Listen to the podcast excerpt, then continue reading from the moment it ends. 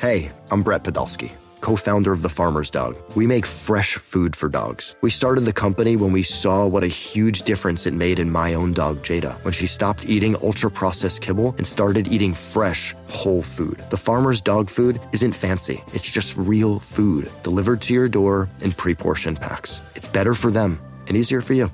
Get 50% off your first box at thefarmersdog.com slash podcast. That's thefarmersdog.com slash podcast.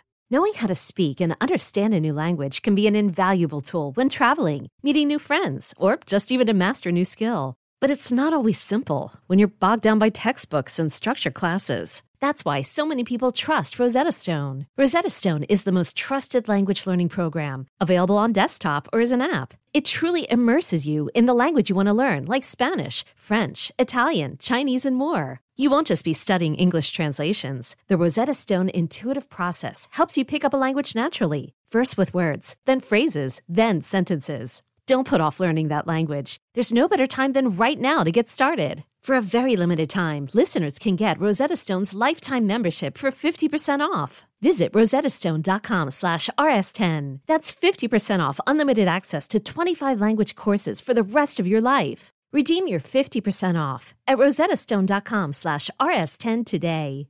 Hey, folks, this is Kevin. On this week's episode of Risk, you'll hear Kevin Phillips. I just came. I don't know how long exactly, but Shaggy was still listing places he had been seen in the first act.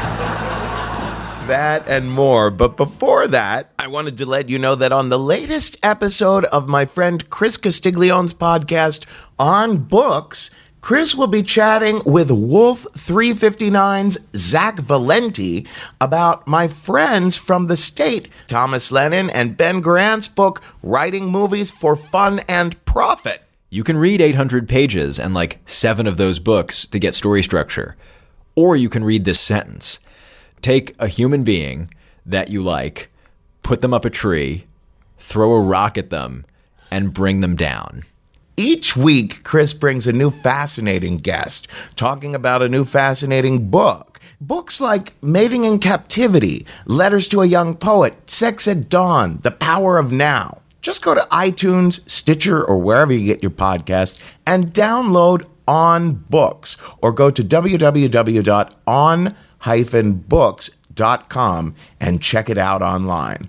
Also, you've been nice all year, and maybe now you're feeling just a little bit naughty. Well, Adam and Eve knows exactly how to help you with that. Through New Year's Eve, when you order that special naughty gift, you'll get 50% off almost any one item at adamandeve.com. That's not all. You'll also get a naughty and nice kit free with your purchase. Your kit will come with a special item for him, an adult toy for her, and something you'll both enjoy unwrapping together, plus free shipping on your entire order. Adam and Eve has gift items that are perfect for him or her. Try an adventurous adult toy, a spicy movie, or even a new slippery sensation. So check out adamandeve.com today for this special holiday offer. Get 50% off one item, a free naughty and nice kit, and free shipping when you enter the offer code RISK.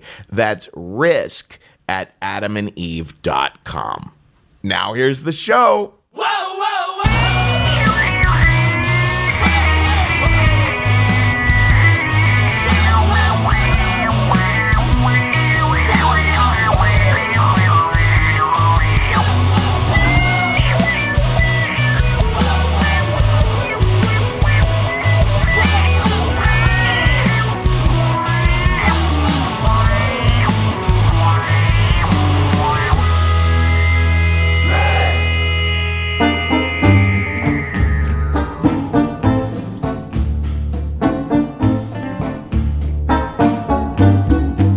Kids. This is Risk, the show where people tell true stories they never thought they'd dare to share. I'm Kevin Allison, and this is Ry Cooder behind me now. Ah, the coot.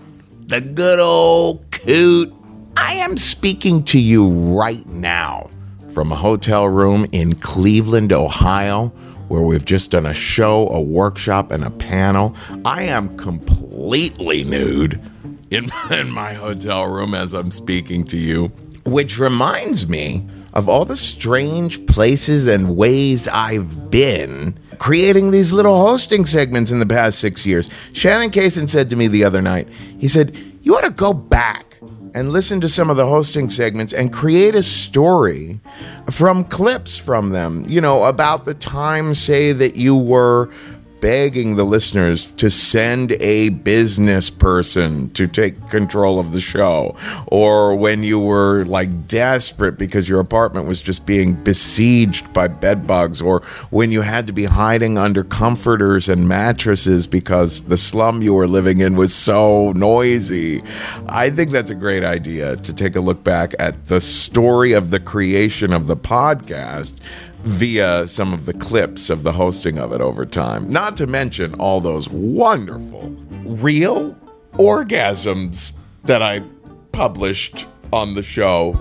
Here in Cleveland this weekend, we've been talking a lot about storytelling. We had a panel with Tig Notaro, uh, Shannon Cason, Elna Baker. We were talking about uh, the state of storytelling and what storytelling does and at one point in all the sharing that was going on over the course of the whole weekend, a woman shared something very interesting. She said she told a true story at a true storytelling event at a college recently. And at one point in the story, she said, When I was, you know, eight years old, my little sister was so classically pretty, was so stereotypically what the media says is pretty. And I always felt so chubby next to her. And some guy yelled out very angrily, very accusatorily to her, You're fat shaming. And she talked about how shocking it was to feel attacked while she was sharing like that. I said, Yes, we are experiencing more and more of that sort of thing. On risk, it's very, very hard to create this overall feeling that this is quote unquote a safe space, as they say, for getting into very sensitive areas, right? Uh, that, that we want people to feel like, no, no, no. Everywhere else you're yelled at. You can't talk like that. You can't speak like that in mixed company. This is not appropriate to speak like you would with your best friend when you're in mixed company. No, no, no. Speak according to these guidelines. Okay, now you're in a different place. Speak according to these guidelines. I have so many friends who are public figures who uh, tell me they will never, ever do this show just because th- they would just feel so constrained, like choosing every word so carefully. The great paradox is that on risk, you know, within the whatever 700 stories or so that have been shared on the show at this point, there is this overall feeling of okay, we are trying to create a place where you can really go to sensitive places. And the paradox is that on a weekly basis, there will be someone attacking us, calling us insensitive. Some people say, well, why don't you just censor the show just a little bit more carefully? You know, curate it just a little bit more carefully. You don't hear 70% of what we record. Like, you know, most of the live performances. And then the live performances you do hear will have to chop out about five minutes. By the way, usually the live audience never has a problem with any of it. We just understand that putting stuff out over the internet, someone who's not there seeing the face of the performer, feeling the energy in the room, that a conversation is happening in real time. Someone like that can just pause their podcast player and say, okay, I didn't like that exact phrasing of that sentence or the tone of voice in which it came out in that moment, and I'm going to get online and rail about it. That said, the vast, vast, vast majority of listeners to the podcast and people who attend the live shows are so supportive, so encouraging, so sweet about showing just such beautiful appreciation. It's just that I've noticed that as the show becomes more popular, I think, uh, there's more of this other sort of reaction going on as well. Anyway, we have a lovely episode today.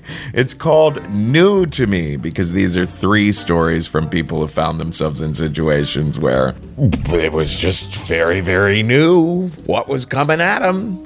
In a little bit, we are going to hear from Denver uh, comedian and storyteller Kevin Phillips. He told a story at our Denver show with musical backup. So that was an interesting little. We haven't done that in a long time. But before that, a beautiful story from a Portland writer. This was told at our recent show in Portland. Uh, she is the author of the book Objects in Mirror Are Closer Than They Appear. Here is Kate Carroll de Gutes with a story we call The Unbearable Lightness of Being.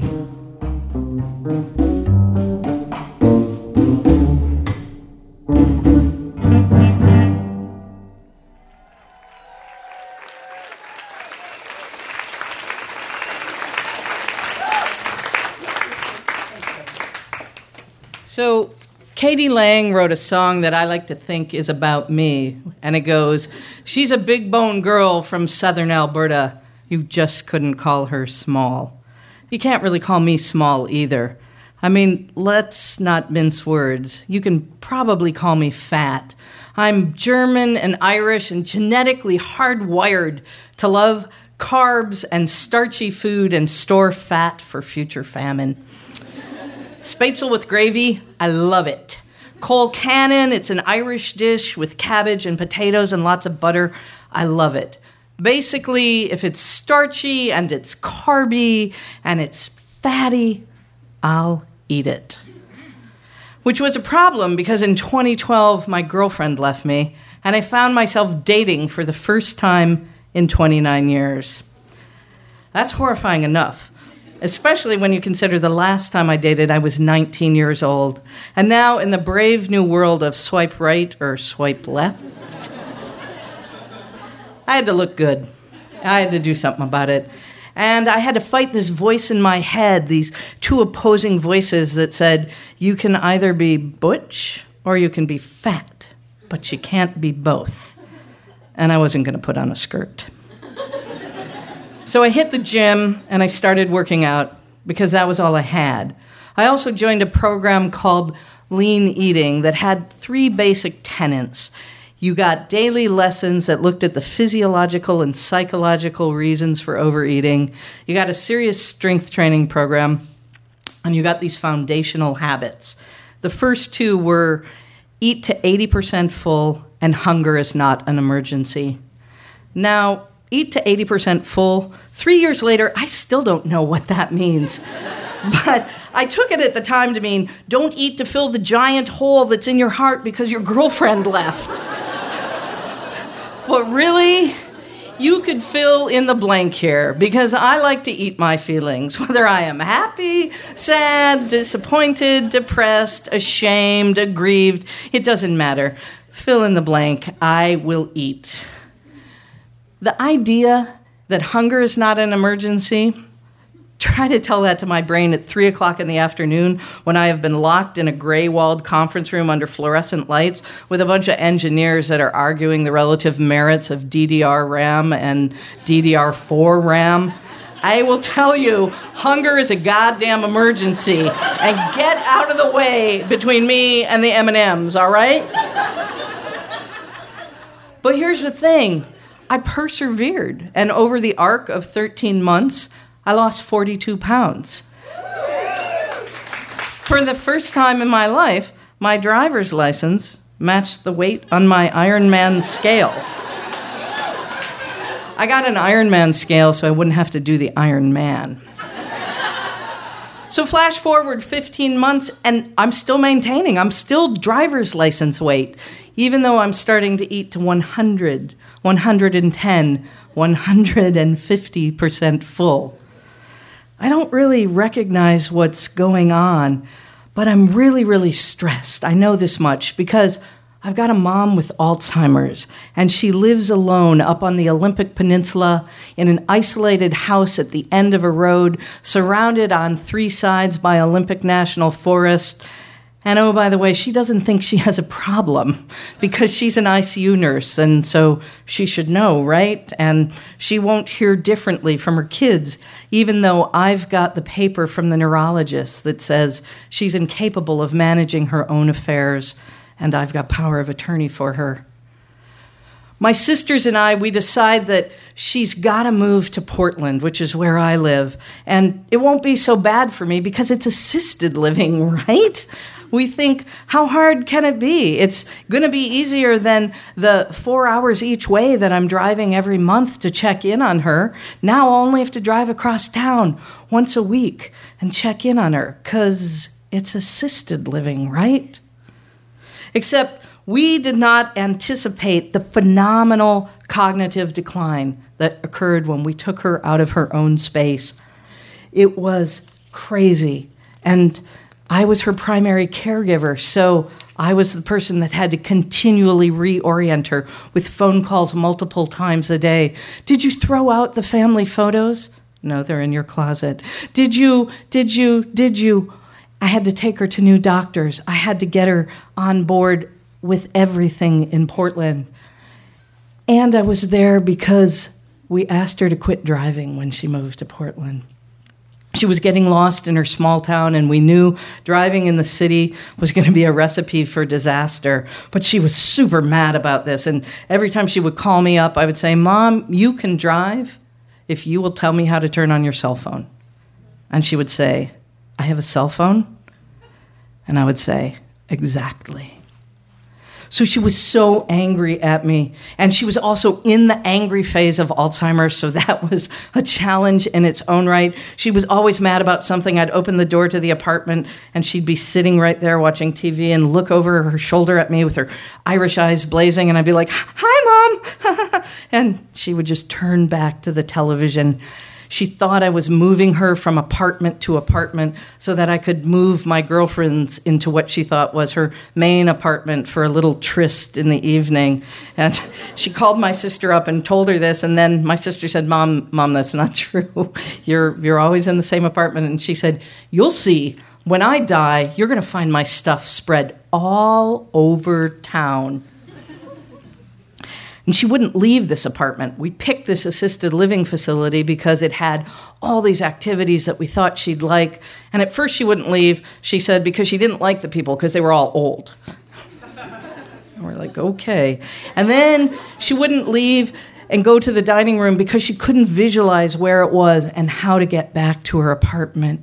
She kept saying to me, I don't know where home is. So she got these meals delivered and they were stacked up on the counter. And it was amazing food. There was steak with béarnaise sauce and mushrooms. There was chicken marsala over rice. There was chicken alfredo over fettuccine, beer battered cod, and dessert. Lemon meringue pie, gluten free chocolate cake, because it's Portland assisted living, right? Dutch apple pie, ice cream with caramel sauce. And I was so stressed, I would walk in and I would start eating dessert. I ate it all because I was afraid of her anger. I ate it all because I was so sad at how small her life had become. I ate it all because I was afraid what if, like my friend Carol's father, my mom lived this way for 12 years? What was that going to mean for my life? But I kind of figured it out. And I realized, hey, if I just cook myself a nice lean eating meal before I go over, I'll be good. So I stir fried some vegetables, scrambled some egg whites, added a quarter of a cup of black beans because that was all the starch I was supposed to have. And I ate it. And I drove over there and sitting on this little counter of this tiny efficiency kitchen because she's supposed to be eating downstairs was a bag of heavenly donuts. I opened the bag and I smelled this starchy, yeasty, sweet smell, and I shoved those donuts in my mouth. I just couldn't stop. Hunger really was an emergency, and only mint Milanos from the top of the refrigerator or some Kummerspeck was going to cure it. Kummerspeck is a German word for grief bacon. I was eating my feelings. Between April and July, I gained 35 pounds. It had taken 13 months to lose 42 pounds, and in four months, I gained 35. That's like nine pounds a month. That's an extra 30,000 calories a month, which, when you break it down, is actually only a thousand calories a day. And if you're drinking, which I started to do too because she came back to Portland, you can add it up quickly. A glass of wine is 200 calories. Have a second glass, add some appetizers and some dessert, and do the math there. I was effectively doubling my caloric intake, and my body, or more specifically, my fat cells, remembered exactly what to do, even as my brain forgot all of the habits. Even as I was berating myself in my head, you fat butch, for eating cake and pie and donuts. It was like a survival instinct. I was around this death energy of my mother, and bodies have an instinct towards life, and calories are life. And so I ate. This past July, I signed up for lean eating again because I clearly had to do something. And just six weeks into the program, the week they introduced the habit eat to 80% full. My mother died. And suddenly, a great weight was lifted from me. It sounds really unfeeling to say this, but it was true because I'd been grieving the loss of my mom for 10 years every time she lost a bit of information. When she said to me, Hey, you should call me because I don't have your number. Oh, and I've had the same phone number since 1996. When she no longer remembered what city she lived in and kept saying, Minneapolis looks different to me. When she couldn't remember that she'd seen my sisters only two days earlier. I was grieving all of this, and her death felt like a relief. I couldn't control her decline and death any more than I could seemingly control my own eating. But on the morning she died, something shook free in me. And the day after her death, I woke up, got up, went to the gym, and lifted weights for an hour. Because in the end, the only thing I could really control was whether or not I started again. Thanks.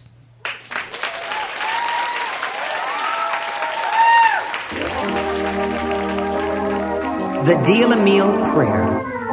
Lord, grant me the strength that I may not fall into the clutches of cholesterol. At polyunsaturated, I'll never mutter, for the road through life is paved with butter.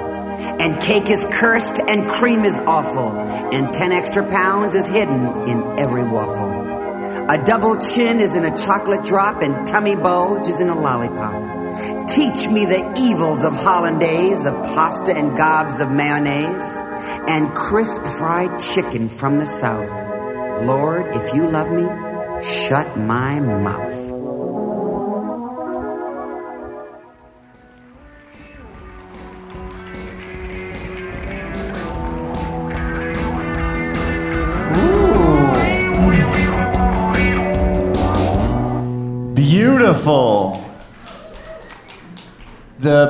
To sexual freedom uh, complicated for everyone. And I don't know if the internet's made it better or worse, but I'm a child of the 90s.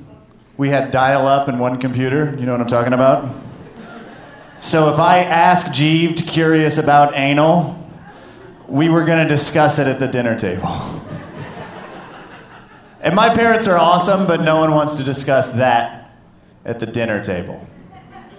It was Kansas, which is where I'm from. You would know if you ever needed me to do math or science in a pinch. Can't do it.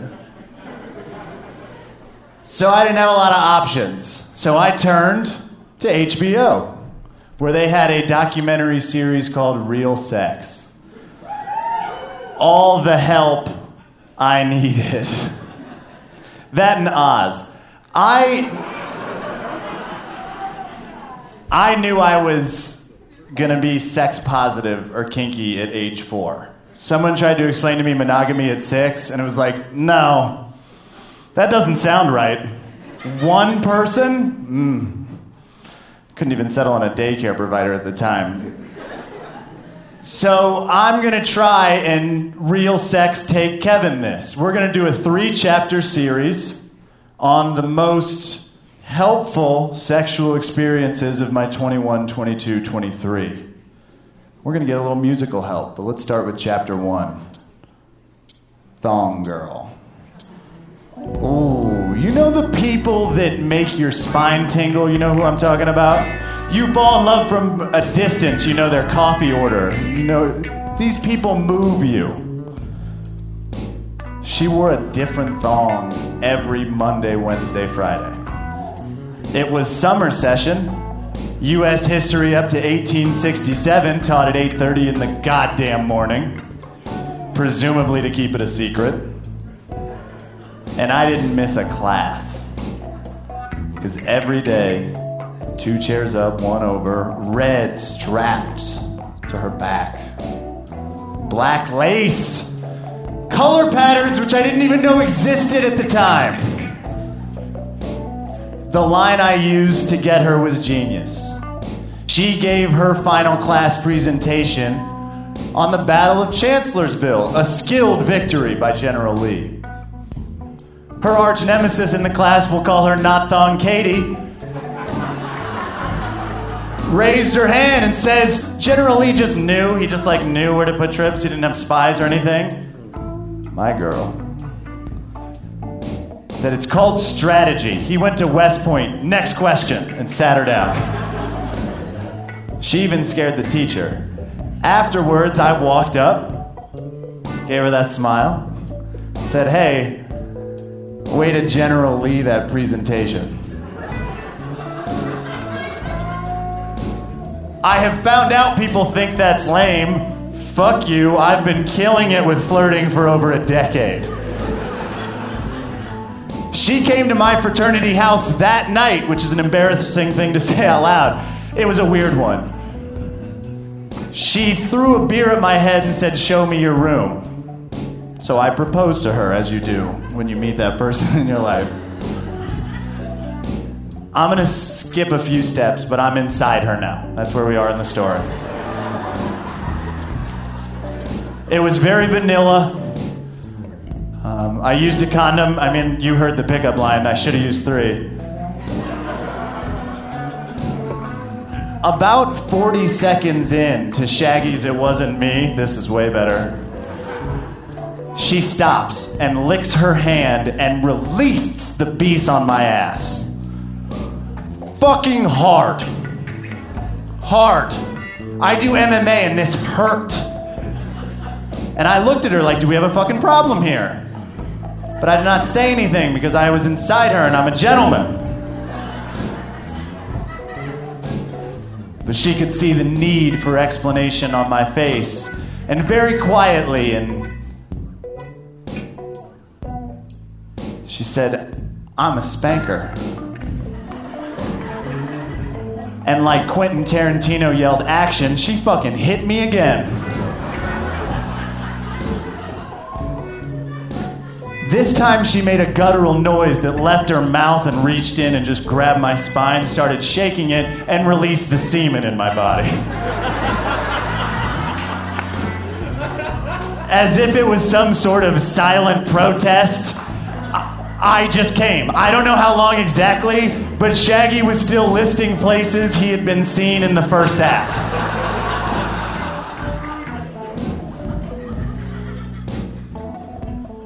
I didn't know what to do.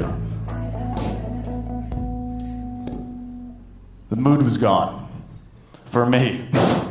she was digging it. And I couldn't tell her. I was embarrassed. I had just found I, I really liked being spanked and I had no longevity in the same 45 seconds. That's a lot of information to process.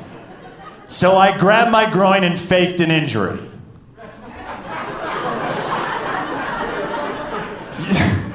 Judge away, please.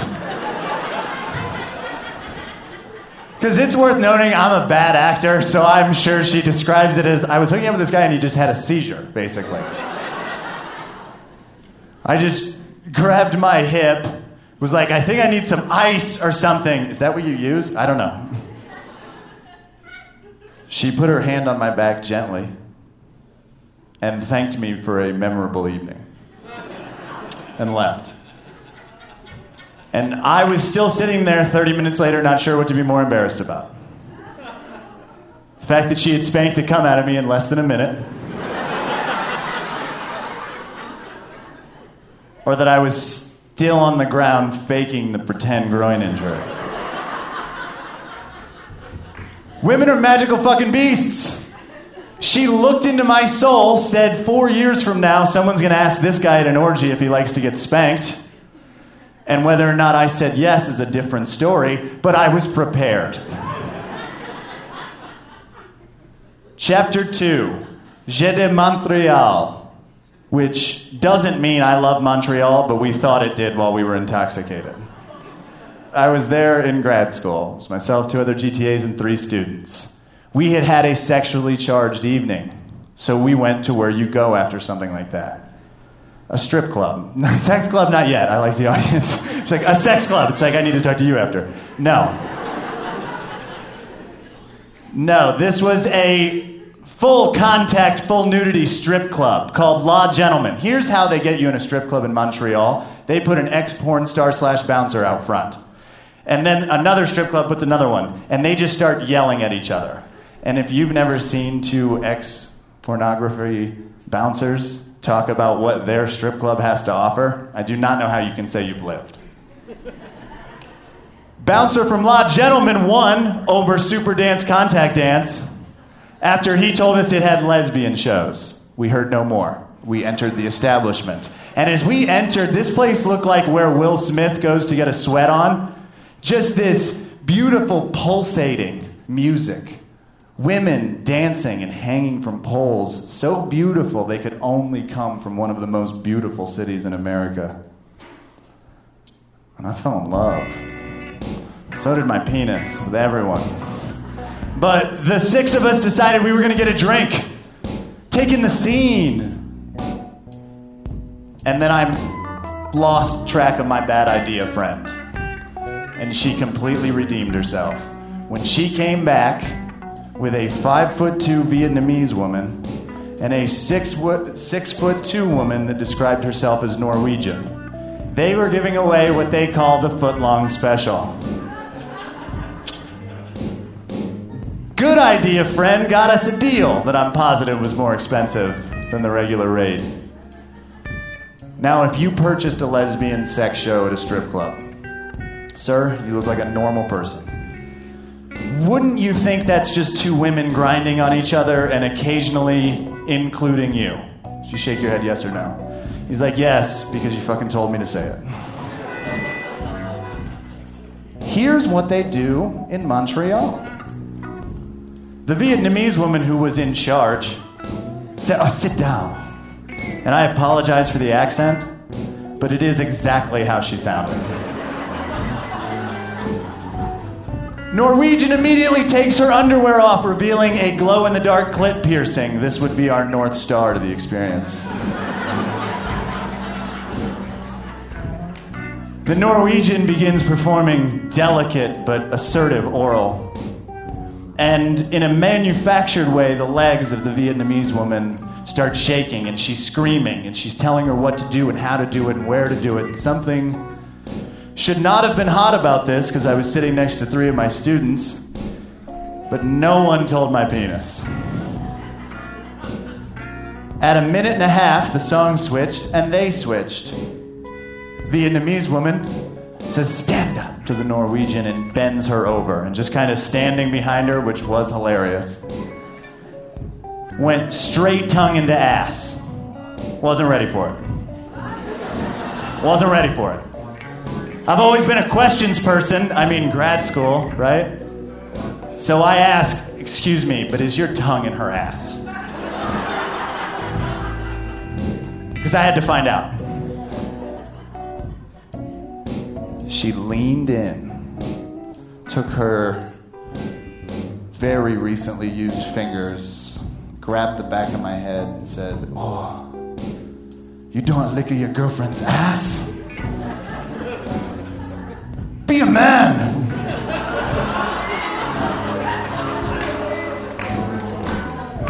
You can believe in whatever fucking religion you want. I saw God in those eyes. I had been told to be a man financially. I had been told to be a man around the house, do some dishes. No one had ever said, when it came to rimming people, be a man. And I'm a fan of credentials. I'm trusting this woman. And I think she knew four years later someone was going to ask me at an orgy. oh, the magical fingers of complex carbohydrates. Keep playing this hot, I will get an erection. That's a 20% promise. Chapter 3. I was recently heavily influenced by the movie Magic Mike XXL. Yeah, which no one should say out loud. You shouldn't be influenced by it. I was. Didn't want to tell this story, I'm going to. I'm going to borrow a term from Parks and Recreation. I was going to have a treat yourself masturbation party. You know what I Yes. Yes. Thank you, Denver. Because it was time to explore anal sex with myself. You got to do that. Men, women, if you shut off a part of your body, you shut off a part of your soul. That's the speech I've been giving for 11 years. Is it? What do you think? It's not bad. So I sought out an expert. I spoke to a friend of mine who's very vocal bottom. We've lived together. I know he's good at what he does. He said, use a toy. Exact same basic idea. So I did. I put some music on that made me want to impregnate myself. I lit some candles. I'm just feeling good. You know what I mean? It's not slow R&B. This feels good. This makes you want to explore yourself. And I don't have much to tell you about the experience other than it was like listening to Nick Offerman read porn on a drive. It was beautiful.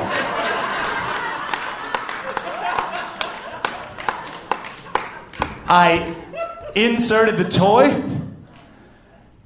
I saw God. It did look like the Vietnamese stripper.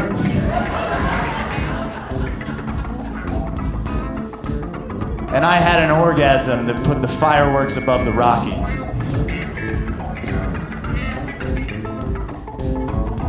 And then I stopped because I was done. And you start backtracking the steps you go through. And I very carefully exited my vibrator. It's important to tell you what the vibrator was now. It was an attachment piece. I appreciate how many O's were there in the crowd. That was nice. Well, apparently during all of my clinching and Nick Offerman listening, would you calm down? This is embarrassing. I pulled the toy out to reveal a piece was missing. Still in orbit, presumably. Like a glorious magic trick with none of the fucking magic.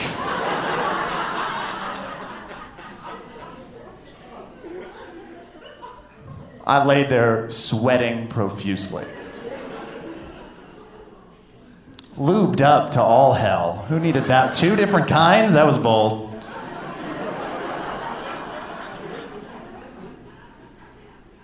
And I started laughing and then crying uh, because it's funny and sad.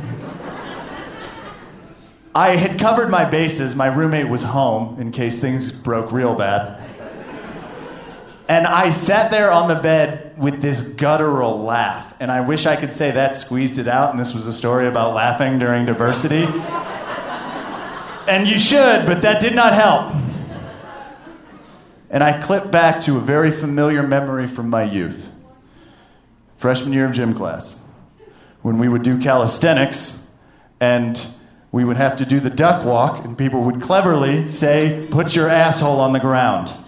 An idea arose. Help comes from everywhere. I'm not going to do it. I'm going to do it a little. So I duck walk. I'm like, I'm breathing, I'm going around the bed, we're fine. First step doesn't do it. Second step does not do it. The third step did it. Oh, it was the monument of unclenching. It was amazing.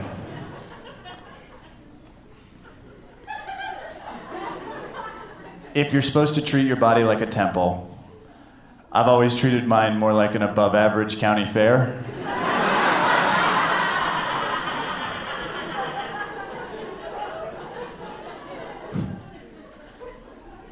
But know what you want? Listen to other people. Duck walk if something gets lost in your ass. You guys were amazing. Thank you so much. Thank you, gentlemen.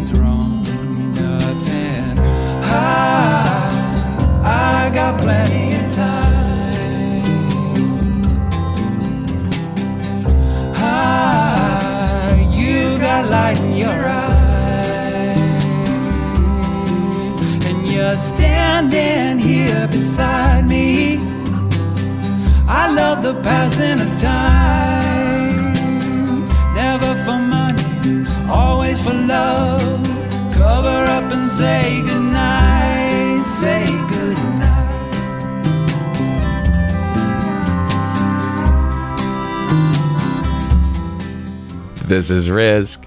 This is Iron and Wine and Ben Bridwell behind me now. And of course, this is a cover of a Talking Heads song. People always assume that this one is a love song, but I just feel like all of the lyrics of the Talking Heads, or most of them, are so abstract and expressionistic that they could be interpreted in a in a lot of different ways, and I love that about them. Speaking of musicians, Kevin Phillips' story, he had backup there, you might have noticed, by a group that calls themselves Complex Carbohydrates. Um, they are John Sondericker, whose guitar solo you hear at the beginning of every episode of this show, and Jeremy Ruggles. Fabulous musicians from the Denver area. Before that, we heard from good old Richard Simmons. And next up, something that was shared at our recent show in Seattle. This comes from Julia Schertzer. She's going to take us back into heavier terrain here. Here she is now at the Risk Live show in Seattle. It's Julia Schertzer with the story we call JP.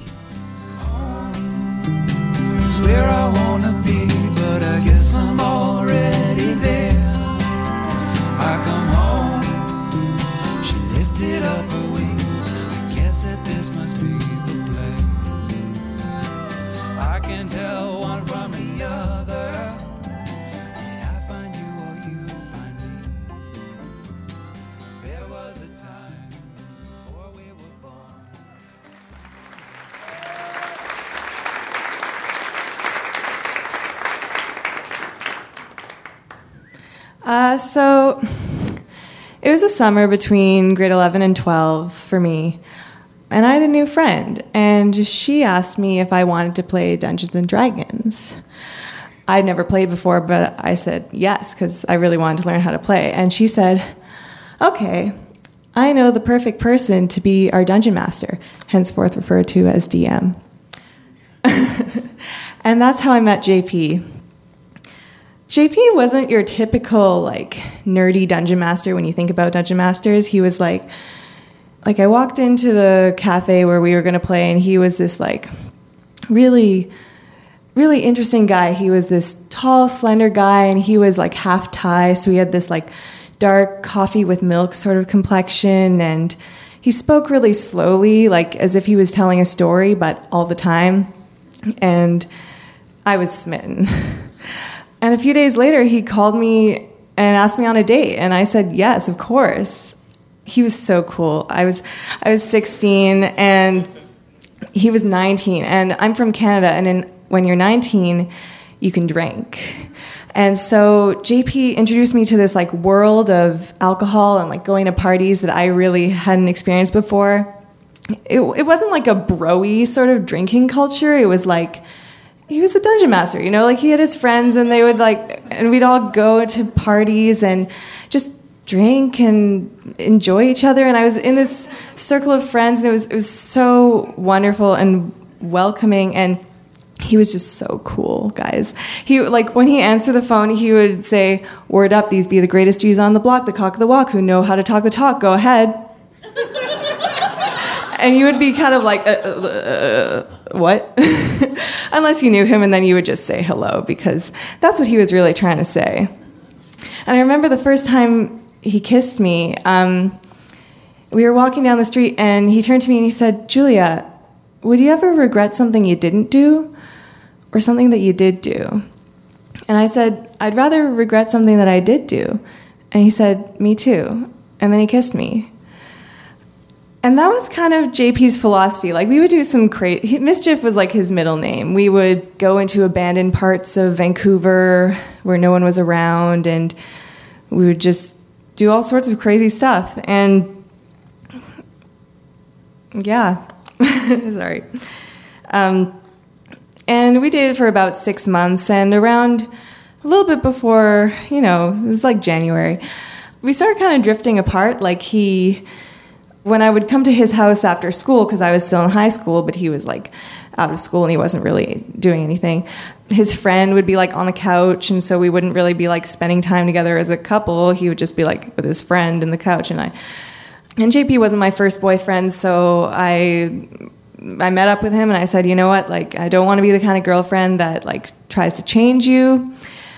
So I think that it would be better if we were just friends. And he didn't try and like beg me to stay or anything like that. He just like agreed. He said, yeah, I see that you're unhappy and I don't think that I should try and change. And yeah, so we parted ways, but you know, we were horny teenagers. And one week later, it was Valentine's Day, and there was a party at his apartment, and I went with my best friend, and I was drunk on that vodka cranberry that JP taught me how to drink.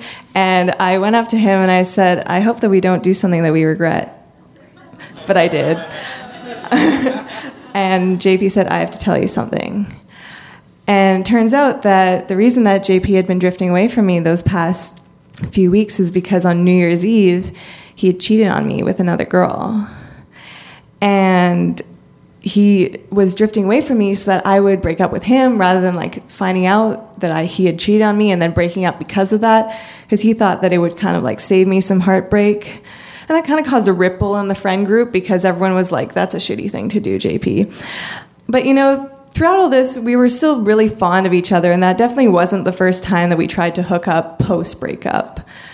But then, you know, I graduated high school and I decided to go away for university, and JP. Um, he was half Thai, like I said before, so he was going to go to Thailand for a year because um, he had family there. So we parted ways. And the next summer, I was back in Vancouver, and um, I knew that JP was too, so I gave him a call. We met up and we started like making out, and he said, and he said, "I really missed you, Julia." I want to try this again. And I said, you know, like, I, I love hooking up with you, but I don't think I can be your girlfriend again. And he said, okay, he respected that. Um, a few days later, I started dating another guy, but JP wouldn't stop. He was calling me, texting me, sending me Facebook messages pretty much daily, telling me that he really missed me and he felt that he had done something really wrong to me and that he wanted to do right by me by trying it again it even got to the point where I told the guy I was seeing, I was like, look, my ex is still in my life and I still consider him a friend, but he's starting to harass me a little bit. And I just wanted to let you know that. And it got to the point where I just said, JP, like, I just started dating someone new. Like, can you just give me two weeks where we don't talk because I just need some space? And he said, okay, two weeks of radio silence. Got it. A week and a half later, I get a text and it says, Julia, I need to spill my guts right now. Please let me talk to you. So he calls me because he's my friend. But he just keeps saying the same thing that he was saying before, like how he wants to do right by me and try this again. And, and I said, JP, I have a boyfriend now. And he said, No, Julia, I want to be your boyfriend. And I was like, Look, JP, like, I really care about you as a friend, but I don't think I can hang out with you one on one anymore because like we clearly still have something between us, but I don't want to be the kind of friends that you have to like put parameters of like if you're in a group it's okay, but if one on one it's not okay. Like I don't want to be those kind of people.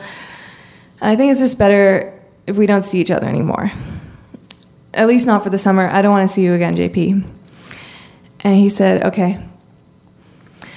And the next day, it was after work and checked my phone. I had a missed call from a number I didn't recognize. And so I called it back and I was like, hello, this is Julia. I got a call from this number. And the man on the other line said, Julia, this is, this is Terry. It's JP's father. And I was like, ugh, JP called me on his parents' landline because he knew that I wouldn't pick up if it was his cell phone.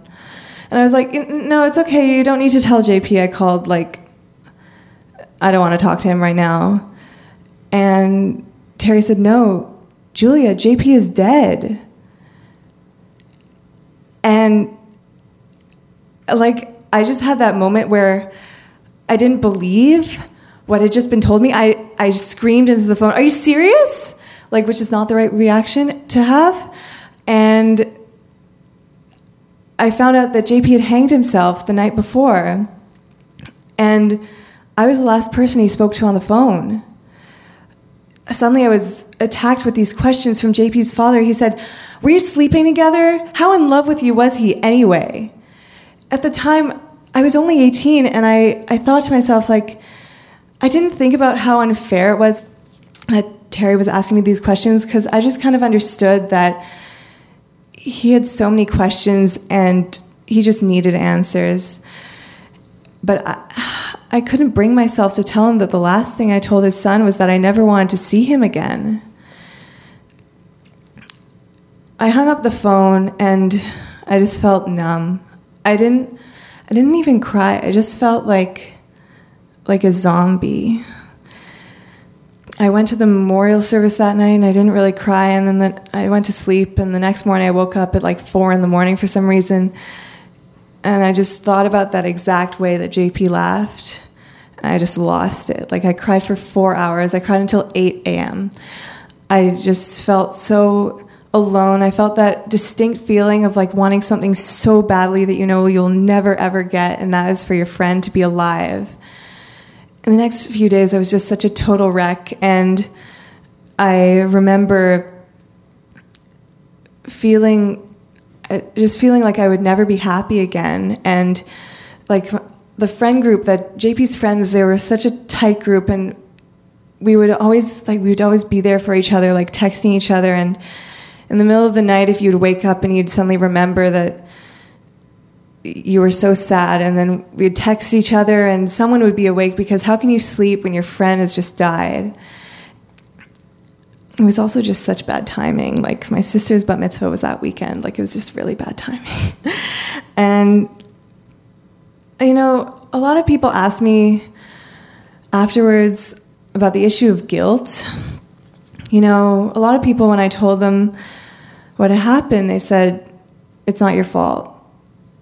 And you know what? I knew that it wasn't my fault. I mean, couples fight all the time and people kill themselves quite rarely, so it's statistically unlikely that that's what happened.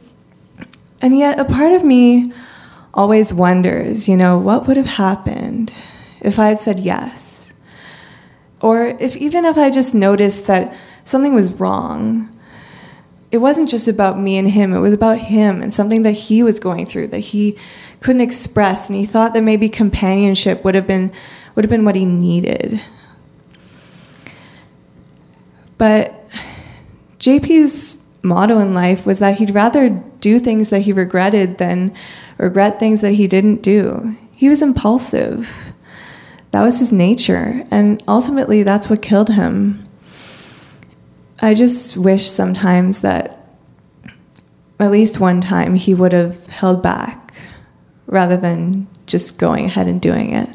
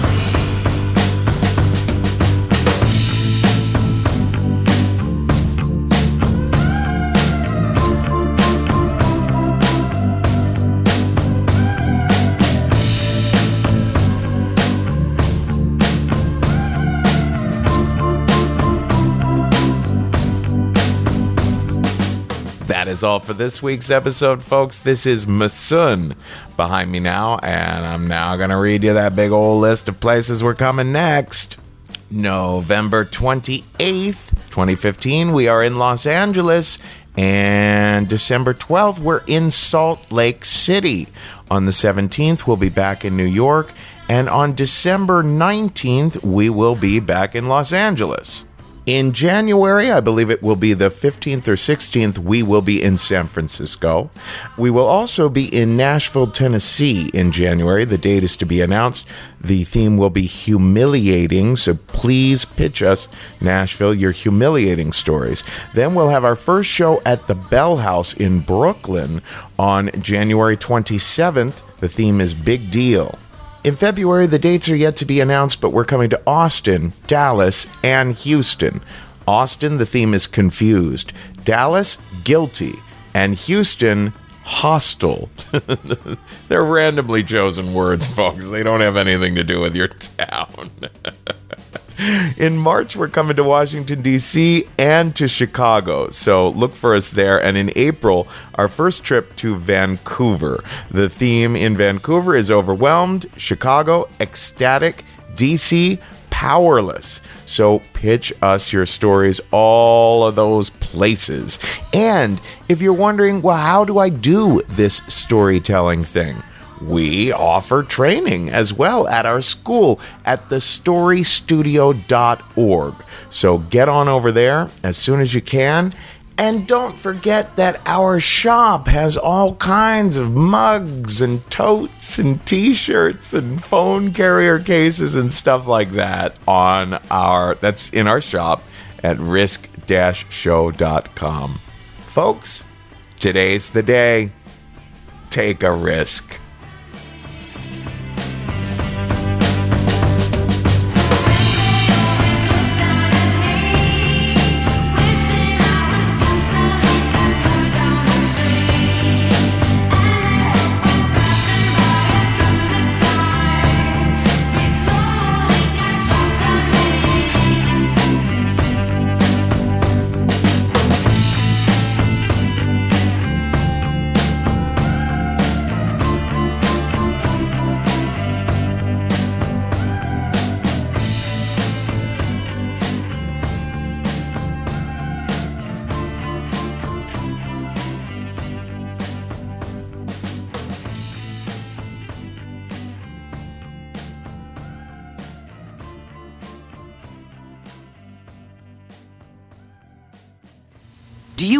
Off other people's plates? Do you eat off other people's plates? Do you eat off other people's plates? You see a pickle you want or half of a sandwich because it gives you a chance to nibble and taste? You see a pickle you want or open the Pepperidge Farm butter cookies, pop them all down as you stroll the aisle, a hamburger in your left hand, the Coke in your crotch. Shut my mouth.